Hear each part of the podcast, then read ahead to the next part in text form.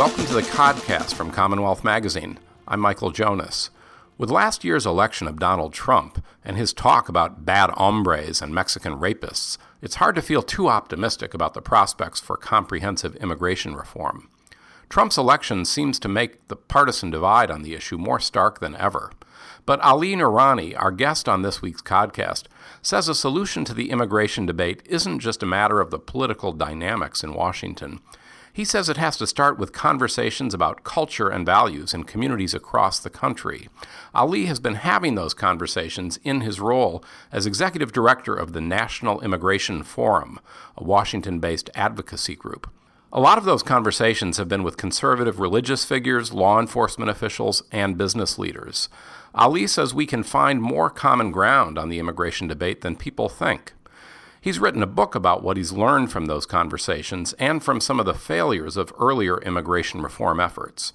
His name may be familiar to some Massachusetts listeners because he spent a decade in Boston, where he was director of the Massachusetts Immigrant and Refugee Advocacy Coalition. Ali Noorani, welcome to the Codcast. Hey, well, thank you so much for having me. I appreciate it. So uh, you've spent a, a, good number of years in the, in the thick of the very uh, charged debate over immigration reform in America, and it's often portrayed as another issue with a sharp partisan divide. Uh, but you say that's not quite so, and you and your organization, the National Immigration Forum, have spent a good deal of time in uh, so-called red states and making common cause with with more moderate and conservative leaders there. What what is it that we've gotten wrong in the conventional narrative on immigration reform? Well, I, I think that um, you know for many many years, those of us who care about immigration reform, we've always thought about this as a, an issue that's all about politics or it's all about policy. What I have learned about the immigration debate is that I think the majority of, Amer- of Americans see this as a question about culture and a question about values. Um, because you know when somebody moves into uh, uh, you know your community who is you know whether they're from Mexico, you know Morocco or or Singapore, um, you know the first question for that person who's been there for generations is okay this person's moving in you know, are, is my culture going to change? Are my values going to change? You know, is my neighborhood going to change?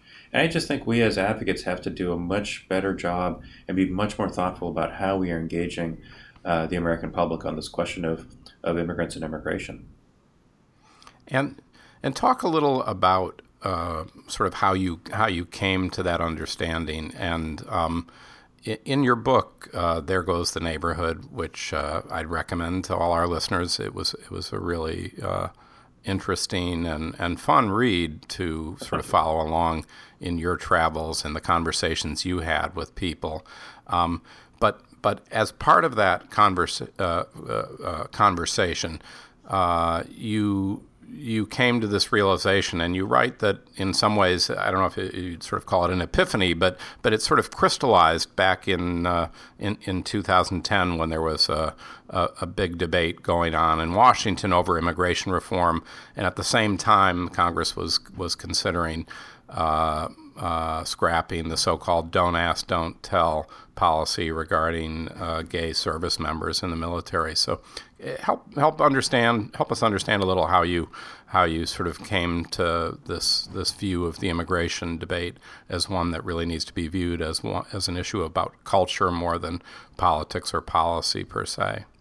Well, you know, it actually goes back even before that moment in 2010, which I'll talk about. But uh, it goes back to a conversation you and I had in 2007 when you were writing for the Globe, and I remember I, I think I, I cited this in the in the book, where uh, Bob Putnam had just come out with some new research where, to paraphrase, he found that you know diversity was a challenge for the majority of Americans, and you know it, he challenged our assumption that uh, uh you know diversity and, and was a good thing and welcomed uh, by by people. And I remember telling you, and I think you, you quoted me in that, that Globe article um, uh, and I said something like, well, you know, we can either dismiss these findings or we can figure out what's underneath them and really how do we engage people. Um, so that conversation and that I study, do, I do remember the conversation now, and uh, and and his uh, and his report, which I think you know was was sort of jarring to people, and I I think I think the headline they put on it was the downside of diversity, which you know made it particularly provoc- provocative since we're always talking about you know celebrating diversity and diversity is the strength of communities. And he found that uh, you know while it could be in the long run, there's some short-term challenges when uh, when when communities change in their makeup. Exactly. So, I mean, I, you know, that report and our conversation kind of got buried into the, the nooks and crannies of my largely empty brain. Um, and then in 2010, it really started to crystallize for me, where in December 2000, 2010, uh, two things happened in the United States Senate. One was, uh, and this was on December 18, 2010 specifically, in the morning, uh, the DREAM Act was defeated. And in the afternoon, Don't Ask, Don't Tell was successfully repealed. And the uh, DREAM Act would have done what? The DREAM Act is legislation that would have granted legal status for young undocumented immigrant, immigrants um, who, after whether they're going um, uh, to college, enlisting in the armed services, or doing community service, if they once they had done that for a number of years, uh, they were able, they would have been able to um, apply for legal status. And mm-hmm. looking back from that moment of December 18th, 2010, I realized that you know we lost. Those of us who, who were fighting for the Dream Act, we lost for a very specific reason that you know Don't Ask, Don't Tell was successfully repealed, because the LGBT movement they made a case to the American public around the repeal of Don't Ask, Don't Tell based on what it means to serve your nation openly or freely, what it means to be a part of a loving relationship. Uh, they never talked about politics. They never talked about policy. They really talked about you know, what are the, the, the personal and the, the, the cultural questions behind, uh, uh, being, again, being able to serve your nation openly and freely. Those of us in the immigrant rights movement, over the course of 2010, you know, that was a big midterm election year. We, we doubled down on the politics. You know, we registered voters in you know Nevada. We registered voters in Colorado. We made sure that people understood where the candidates were on the issues.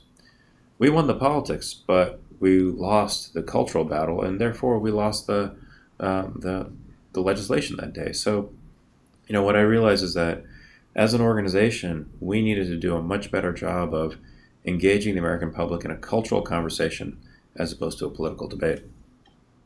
And and and you write uh, in in the book about a lot of those conversations that that unfolded in the years after that. And um, I mean, just talk a little bit about about how how that unfolded and um, and the ways in which you know you were surprised.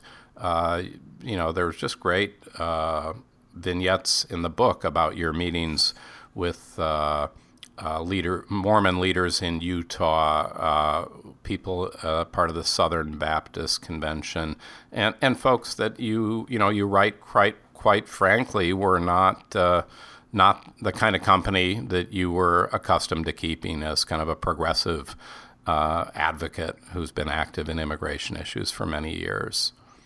Right, and, and uh, I mean, you know, I was born and raised in California. Went to UC Berkeley. You know, spent ten years in Boston. Um, so I came into this this new moment of okay, how do I how do I as an individual and the leader of an organization get out of my comfort zone? So there are a couple of uh, things that happened that I think you know we really drew from. One was in the summer of 2010. Um, and, you know, uh, the, in the state of Utah, there's a really significant flashpoint. Now, to take a little more, uh, one more step back, is that in April 2010, in Arizona, SB 1070 was passed. This was the show me your papers law, which would have uh, um, authorized local police officers to ask for immigration status. Um, Utah was on the, the next on their list in terms of you know trying to pass this legislation. A group of conservative leaders from the Catholic Church, uh, law enforcement, think tanks, the business community, other organizations came together and started thinking about okay, how do we make sure that SB 1070 never makes it to Utah? And there was this particular moment in the summer of 2010 where it became very clear kind of what is possible. Where um, four or five state workers took it upon themselves to release a list of you know, thousands of names to uh, law enforcement, accuse, alleging that these individuals were undocumented immigrants. In reality, these were just individuals with Hispanic surnames. Um, but what happened was that the Utah Republican Attorney General, the uh, Catholic Church, the Mormon Mormon leadership, business leadership, uh, conservative thought leadership, all said that this is wrong. And over the remainder of the year, they banded together to pull together something called the Utah Compact, which was five very conservative sounding principles about the free market, the importance of family values, uh, uh, uh, you know, importance of national security, um, uh, and that compact became a vehicle through which conservatives could have a constructive conversation about the need for immigration reform. So we looked at that and we said, okay, there's a if there's if Utah can do it, the most conservative state in the country, how do we replicate this type of these types of relationships in different parts of the nation? And over the course of the next couple of years, you know, we spent an incredible amount of time sitting down with conservative faith leaders, law enforcement leaders, and business leaders to understand how they and their constituencies or their communities uh, engage in this question. And over time, we built out this coalition that's come to be known as Bibles, Badges, and Business for Immigration Reform. And you know, the basic idea is that if you hold a Bible, you wear a badge, or you own a business, you want a common sense solution to the immigration system. And and and, and as you made your way through this uh, these conversations and the efforts in these states, um, it just reinforced, I guess, your view that um, that even when it comes to business, I don't know, business leaders, was that still sort of a, a, a question of culture and values, or you know, some people would say uh, the business community has been a more moderate, moderating uh, voice you know, in, in the immigration debate in some ways, you know, out of self-interest because they they understand uh, the role that immigration has played in the economy. Um, how, how did how did the business community fit into this? Mm-hmm. You know, the sort of way you're you're you're looking at how the debate how the debate is shaped. So you know, up to this point, up to that point, I would say that we would always go to the business community and and ask them to talk about you know kind of the the bottom line implications of of immigrants and immigration, and you know what was the economic benefit of the immigrant workforce, and that that's important. But like you said, that it can has it runs the risk of coming across as self-interested, and you know if you're a person who is just struggling with this issue for a variety of reasons, and you hear you know the Chamber of Commerce talk about the need for immigrant workers, you know your immediate response is, well, I can do that job, or you know the guy that I know down the street can do that job. Um, and so what we found is that through this coalition of faith, law enforcement, business leaders, uh, something happens to the way that business leaders talk about the issue.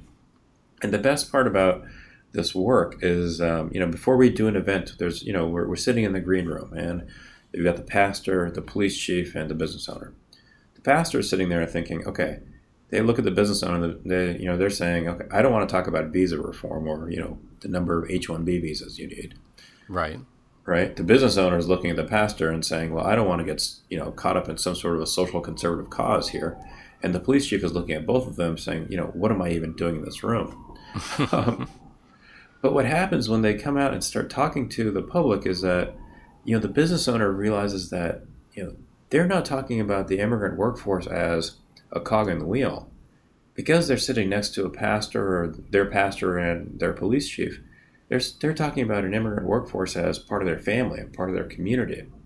Um, so it adds a, a moral and a cultural element to the conversation from a business perspective.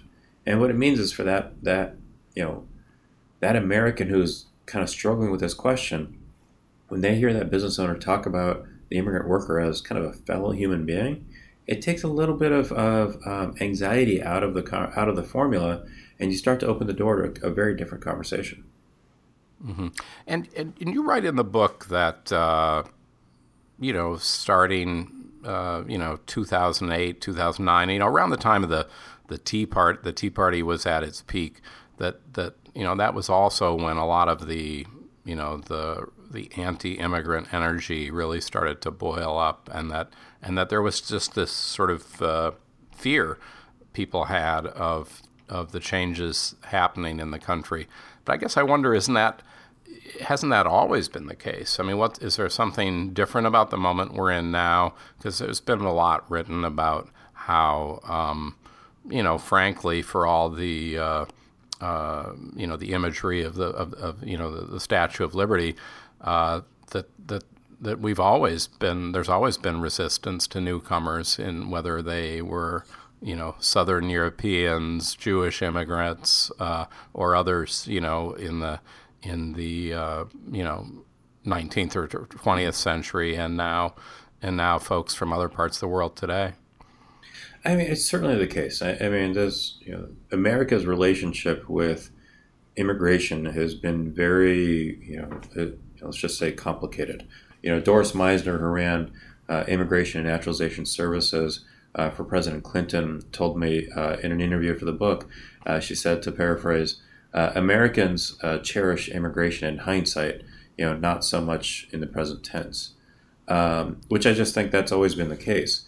Um, on the other hand, I think what is different now is that there is a confluence of factors that you know that lead Americans to think that you know they've lost control of their lives, and ultimately that means that their child may not do better than them.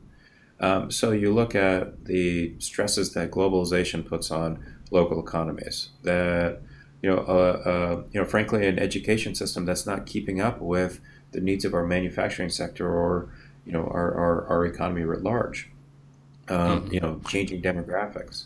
Um, I think all those so factors. the fact that it's sort of happening during this period of uh, you know this huge uh, attention on on stagnant income growth, income inequality, the kind of fraying of the middle class. Um, that that sort of is an overlay on the whole debate today that that that has changed it a lot.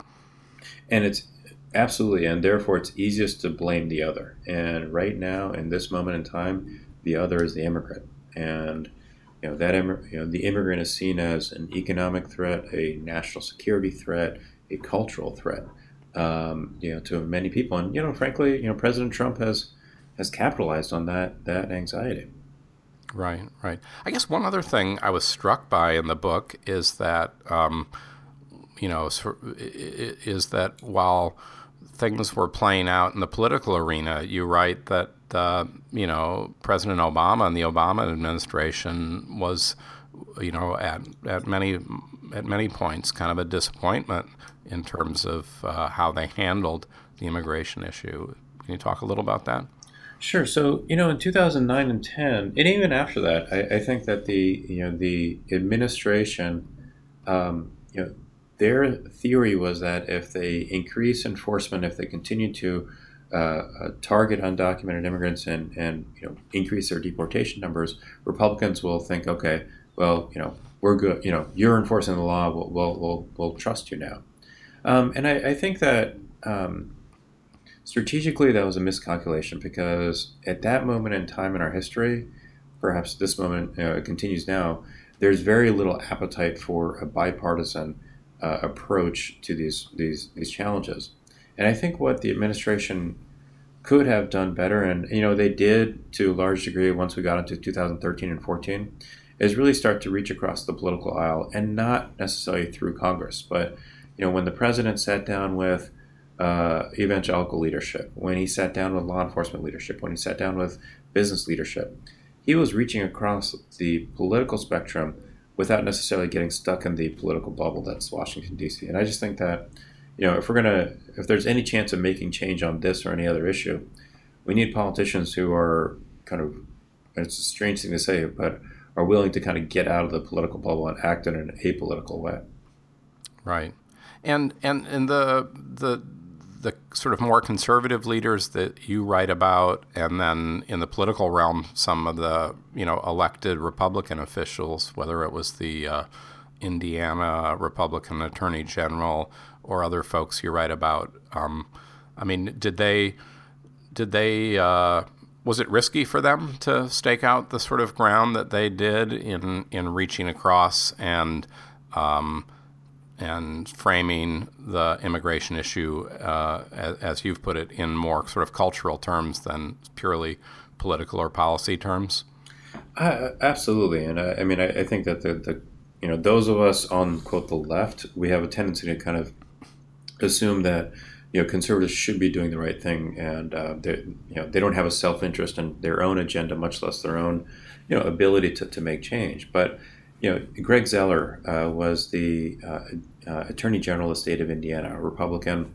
You know, I think grew up uh, kind of working for Dan Quayle and uh, um, Dick Lugar, um, and you know he embodied Indiana. He was born and raised in the state, um, quiet spoken, really thoughtful, arch or devout Catholic, um, and he told me the story of um, when then Governor Pence signed a letter saying that he didn't want Syrian refugees in the state, that um, Zoeller, as Attorney General, his job was to defend the state's decision, but as a member of the board of directors of Catholic Charities, it was his moral responsibility to welcome refugees. And he talked to me about that, that uh, you know, the difference in roles there. Um, but also at that point, you know, Greg was running for Congress. He was um, caught in a pretty heated uh, primary battle with a, a Tea Party Republican who he eventually lost to because, in large part, because Greg was seen as you know a, a pragmatic, thoughtful, but still conservative Republican, um, but not conservative enough for this moment in time. Mm-hmm. And I mean, we continue to see some of those kind of things play out in the political arena where, uh, you know, it, it, it appears to be risky for Republicans uh, to deviate from sort of that hard line because of the threat of uh, primary challengers. Uh, you know, I mean, it's just, you know, right now, you know, we're seeing that, uh, you know, potentially playing out in Arizona with Senator Flake mm-hmm. and, uh, you know, John McCain, who was, you know, uh, at one time one of the early leaders on the Republican side of trying to sort of push immigration reform you know, uh, you write about him sort of moving more to the right, and, and, and he himself faced, uh, you know, primary challenge recently. And which I think is why it's so important that, you know, we are kind of getting, you know, whether it's above or below the political battles, um, and creating the strategies and the conversations and the, the opportunities for folks to, to, to sit down across the political spectrum. And the way that I put it in the book is that, you know, I feel like organizationally our motto is to meet people where they are, but not to leave them there. Um, and that mm-hmm. means that, you know, again, whether it's immigration or any of a number of other issues, we've got to figure out what are the points of agreement, uh, what, you know, between conservatives and, and liberals, libertarians, and, you know, others on the spectrum. Because, uh, you know, we just, right now, the political structures as they're set up, they're driven by really, you know, small but powerful uh, factions. And I think over time we can break through that if we continue to, to frankly create a debate, whether it's on the left or the right, of you know a more pragmatic way to go forward. Mm-hmm. And and and another thing that maybe is is sort of played out a little under the radar. I mean, you write about. So would you say, you know, in you know at least at the state level, do you feel like the conversations and this um, you know effort that you were part of the uh, you know business badges and business uh, coalition, uh, it really did notch some victories that, that are, you know, a, a, little bit of a roadmap. I mean, I think so. I mean, uh, you know, I talked about uh, the work in Utah where you had uh, faith, law enforcement, business leaders come together for to stop SB 1070 and try mm-hmm. to come up with some innovative solutions. In Nebraska, um, you know, Republicans, you know, some of the folks that we've been working with there for a long time led an effort to uh, pass state legislation so uh, undocumented immigrant youth who were who were who got legal status through Deferred Action Program, the DACA program, uh, they could get driver's licenses in Nebraska.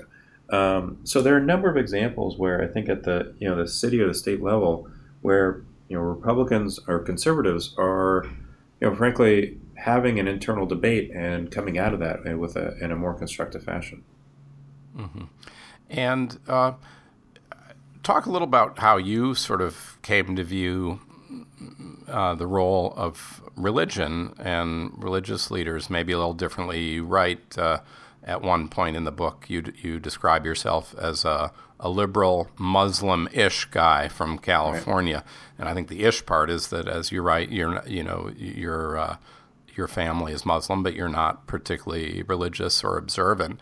Yet um, you found yourself. Um, in a lot of conversation and uh, joining forces with with folks who were really driven by religious belief and finding that that in some ways is one of the I think main anchors when you talk about needing to sort of move the conversation more toward one about culture than politics. So I mean a lot of that culture is really anchored in uh, in in religious communities, primarily, you know, Christ, different Christian faith groups in the country. Although, again, interestingly, at the very beginning of the, of the book, you talk about then Senator Joe Lieberman and his strong Jewish faith, uh, really uh, in, informing, uh, you know, some of his actions as well.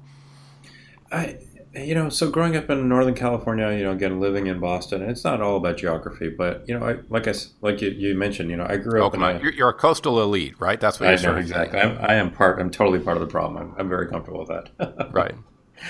Um, but you, I mean, I, I, grew up in a family that, like you said, it we didn't practice religion. Uh, I, you know, for a long time, I, I would look at faith leaders, you know, skeptically um, and really kind of question what the motives were. But I just realized that you know if we're going to do this work, um, we have to understand where you know where's the majority of the country on these questions, and you know engaging people through their faith.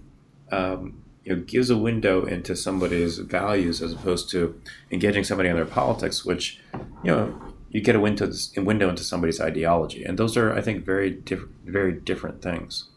Right. Um, and you've talked and, you talked about I think at one point a visit you went on with some uh, leaders to a I guess a, a, maybe an immigration detention center on the on the border, uh, the Mexican border in Brownsville, and how the folks you were with uh, came away from it. And it, and again, they were uh, it wasn't a big high-minded policy discussion that hit them. It was really being confronted with seeing these kids, uh, you know, who had fled uh, uh, different dangers in Central America, and and having to sort of uh, reckon with that in in the context, you know, often of their own faith, of uh, you know some understanding of what their faith teaches them about uh, you know how to deal with with with those in need or those uh, you know facing some adversity.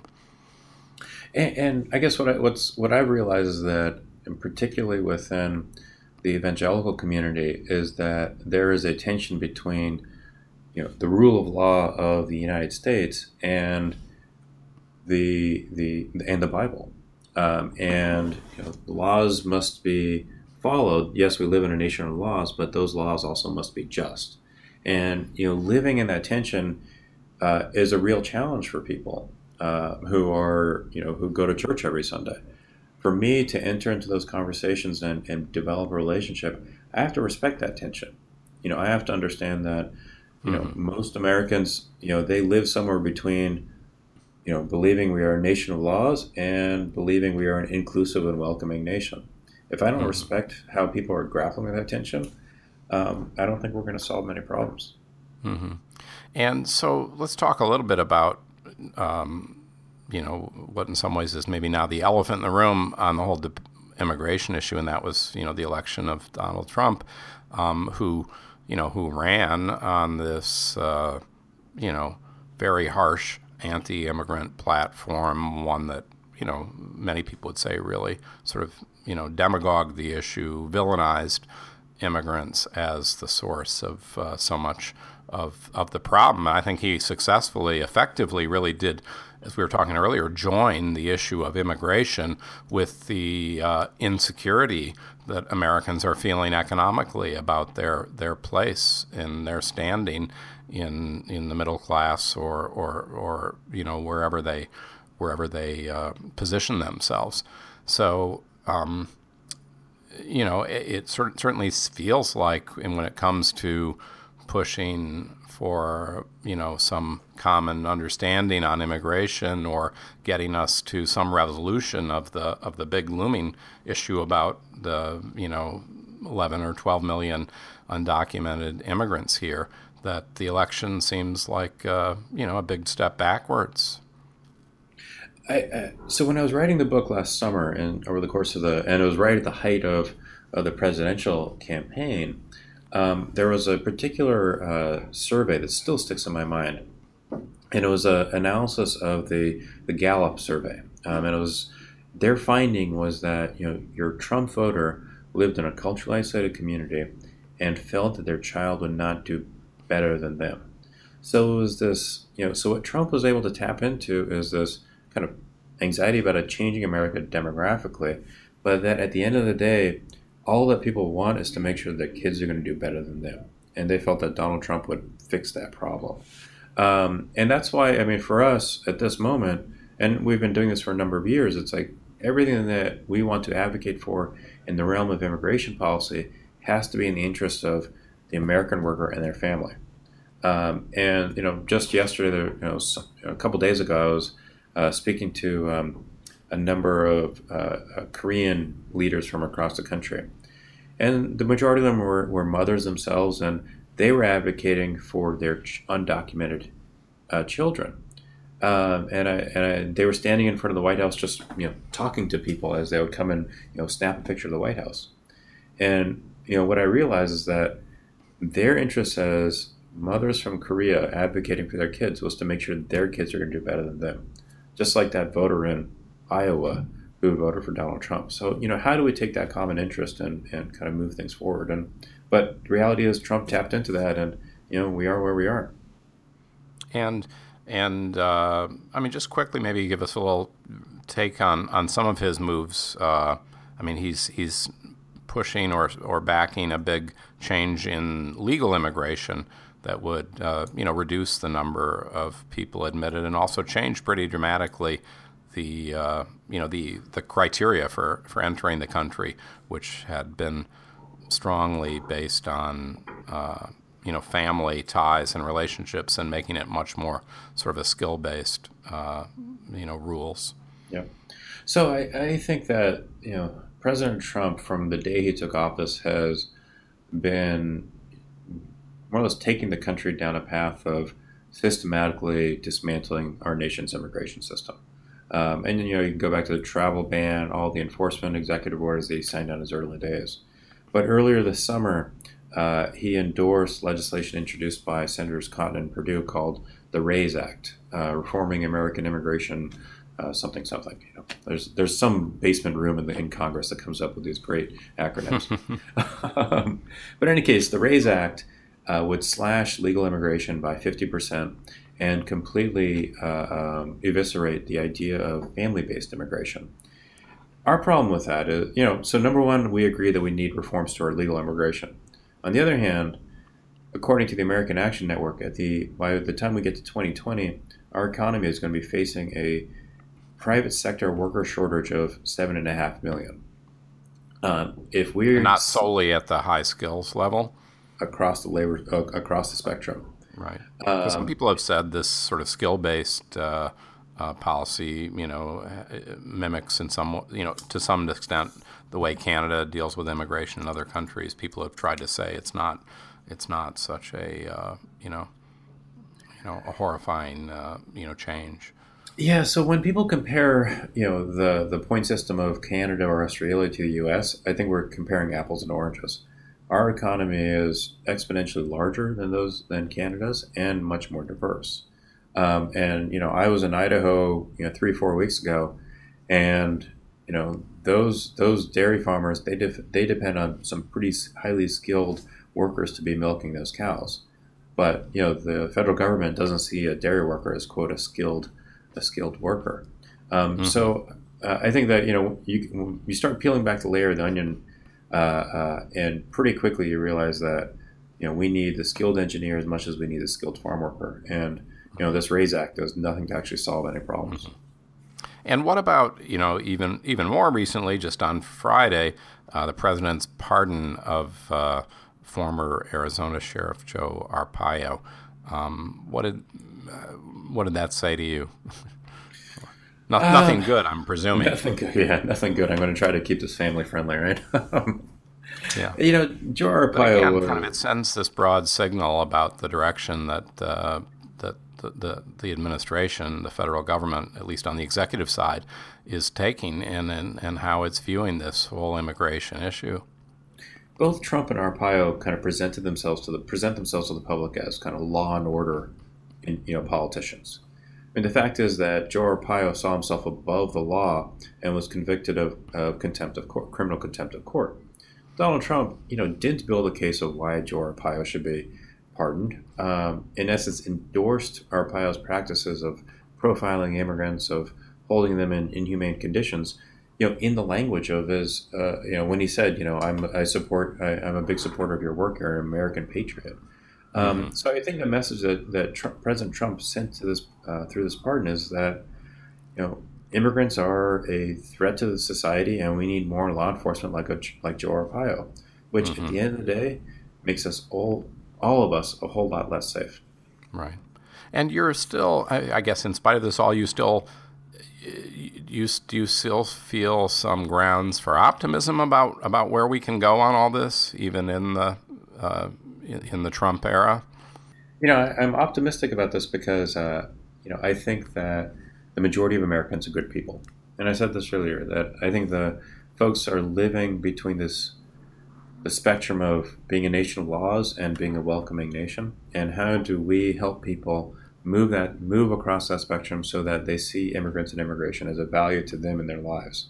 Um, and you know, we just talked to too many, you know, pastors, police chiefs, business owners, a number of whom voted for Donald Trump, who are saying, you know what, we need a constructive approach on this issue. So, you know, I, I, I remain optimistic that we will reform the immigration system. Um, you know, we just have a little bit more work to do than we probably expected a year or two ago. Great. Well, uh, Ali, I want to thank you for a great conversation and uh, um, recommend to folks listening uh, uh pick up uh, Ali's book. It's a great read. There Goes the Neighborhood How Communities Overcome Prejudice and Meet the Challenge of American Immigration. Um, so thanks again. It was really great to talk. Hey, thank you so much, Michael. I really, really appreciate this, and it's great to talk to you and you have been listening to another installment of the Codcast from Commonwealth Magazine. You can subscribe to the Codcast via SoundCloud or iTunes. Uh, I'm Michael Jonas. Thanks again for listening. We'll see you next time.